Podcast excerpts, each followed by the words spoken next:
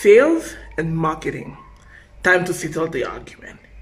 Which one is more important? This is with Tanya, brought to you by Wiz Digital Academy, a show for business athletes and online bosses who are ready to take up. Now, if this is your first time here, I'm Tanya. I'm a business coach and marketing strategist, and I work with SMBs and independent consultants such as coaches, course creators, copywriters, and professional service providers to amplify the marketing uh, marketing message and attract premium clients and opportunities using or proper using content marketing and social media. Now, this is an interesting question, and I actually recently asked this question on my Facebook page, and the responses were quite interesting. Now, a number of people said that marketing was far more important and was needed in order to get sales. Whereas another group of people said that sales was much more important and marketing wasn't re- wasn't something you should invest too heavily into and you should maybe invest 10% of your revenue and keep increasing it slightly as you grow. Now, you must be wondering, Natanya, what's your take? And here's my take.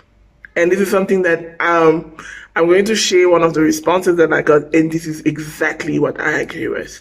Marketing and sales are not the enemy. They are a married couple that needs to live together and interact in order for your business to survive.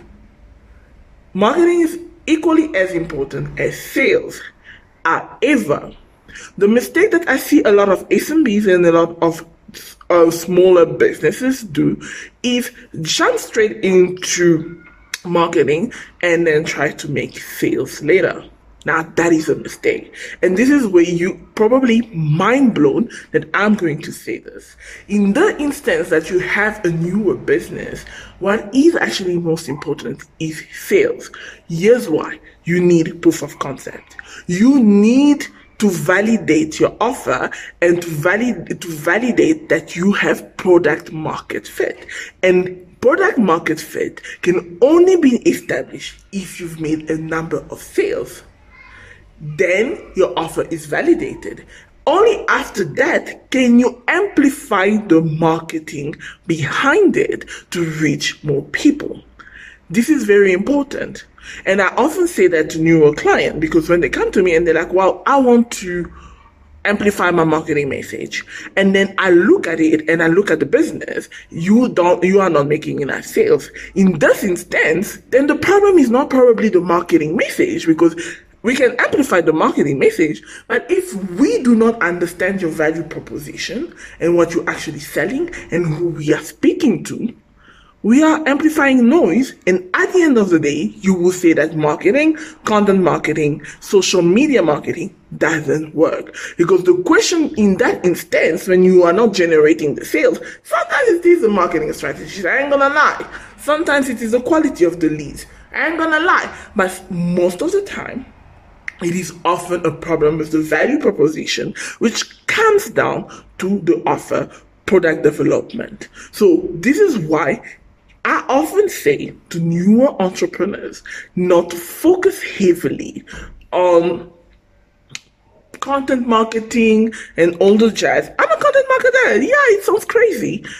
I want you to focus on actually getting more sales to prove the concept. Whether you are an established business, whether you are a newer business, it is important to validate your offer. Most of the time, what I see entrepreneurs do is decide that they want to, they want to sell something. Then they try to pigeonhole the buyers into what they want to sell. And that is often the mistake. So when you are battling with fails, sometimes it is time now to actually focus on a direct response form of marketing, which is heavily focused on garnering sales because then we can identify which one exactly is sticking? What did you say in the one that made people buy? So that we know exactly what to propel. Because one of the things that we teach and what we implement is the APK method, anchor, propel, and cue, which is a proprietary method. And one of the things we often say is the anchoring part, where we have to understand the buyer to whom we are selling, the product that we are selling, and of course, of course, what is the value proposition? Only then can we propel a message and create a content ecosystem that will feed your business leads, qualified premium leads that turn into clients. If we don't get the anchor right, the anchor part right, whatever else we do, because the cure part is where we actually, am, after we have propelled your marketing message, we now focus on bringing in more sales and converting more people. So anchor, propel, cue because that is often where the problem lies. When people come to us, they say, We're not getting sales, we're not getting clients, and we want more clients. But we cannot get to that part of more clients without fixing the anchor part and the propel part. And we cannot propel if we don't get the basic foundation right, which is often product market fit. So, which one is more important? None of them. They are both equally important, but they are impo- they are aspects of them that are much more important depending in the to, depending to the season of business that you are in. Now, that is something that you as a founder, you as an entrepreneur need to be very honest with yourself and honest with where your business is at. And if you're wondering, well, Tanya, what is it about landing premium client? What are you trying to say with landing premium client? There's a free course in the description box that you might want to check out, and it will actually give you insight on premium client and what one of my clients previously did to go from zero to $35,000 in contract within the space of less than 90 days. However, let's get back into this video. So, what do you focus on? You need to focus on sales. If you don't have product market fit you or you don't you are not generating enough revenue then of course you need an, a marketing engine and that is, comes with a sales engine a sales engine that creates revenue so that we can know in the marketing sector in the marketing department what we need to do Marketing and sales work together. They are not separate entities. And marketing is an enabler of sales. It is supposed to make sales easier. It is, doesn't mean that it eliminates the need to sell.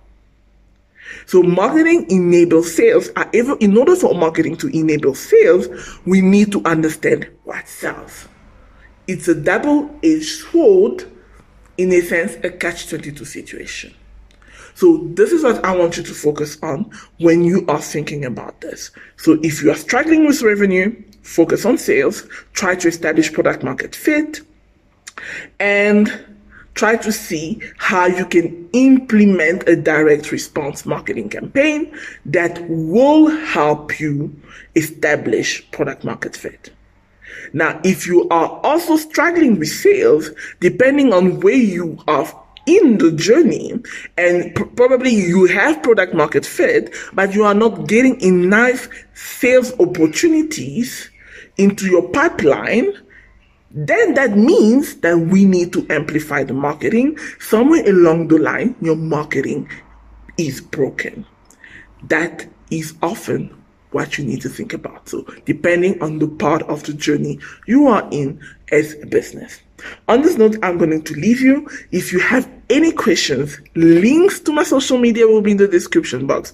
Reach out to me via LinkedIn, Facebook, Instagram, and let me know what you thought of this video, what your question is, and I'll be quite happy to answer you. And if you are like, well, Tanya, we really need assistance and guidance with this, if you are a SaaS company, a tech company, a consulting company, then there will be a link to book a consultation with myself or a member of my team, and we will take a look at your business and let you know how we may be of assistance. On this note, I will see you in the next one. Bye bye.